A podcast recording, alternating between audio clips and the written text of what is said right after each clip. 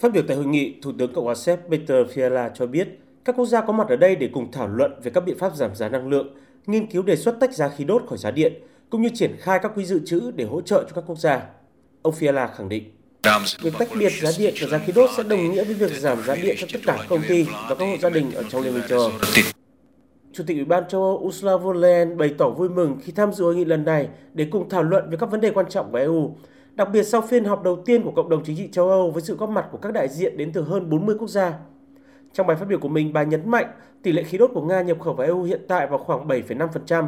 trong khi trước đây là ở mức 40%. Điều này cho thấy những nỗ lực vượt bậc của toàn khối trong việc giảm sự phụ thuộc năng lượng vào Nga.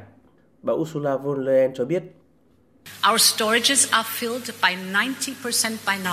Liên minh châu Âu cũng đã cố gắng giảm tổng lượng tiêu thụ xuống 1 phần 10 và lấp đầy các kho dự trữ tới gần 90%, có nghĩa là dự trữ cao hơn 15% so với cùng thời điểm năm ngoái. Ngoài việc mua chung khí đốt thì tôi cho rằng việc ổn định giá và ngăn chặn đầu cơ là điều cần thiết. Bước tiếp theo là tách một phần tác động của giá khí đốt lên giá điện. Trong bối cảnh cuộc xung đột giữa Nga và Ukraine vẫn chưa có dấu hiệu hạ nhiệt, khủng hoảng năng lượng đang gây ảnh hưởng nặng nề đến người dân và doanh nghiệp châu Âu. Các nhà lãnh đạo Liên minh châu Âu đã có cuộc thảo luận khá cởi mở để tìm kiếm các giải pháp chung về giới hạn giá khí đốt khi mùa đông đang tới gần. Biện pháp này được đánh giá là một trong những ưu tiên của khối để ngăn chặn cuộc khủng hoảng năng lượng ở châu Âu đang ngày càng trở nên nghiêm trọng hơn khi các nền kinh tế đang rơi vào suy thoái nặng nề trước mùa đông tới.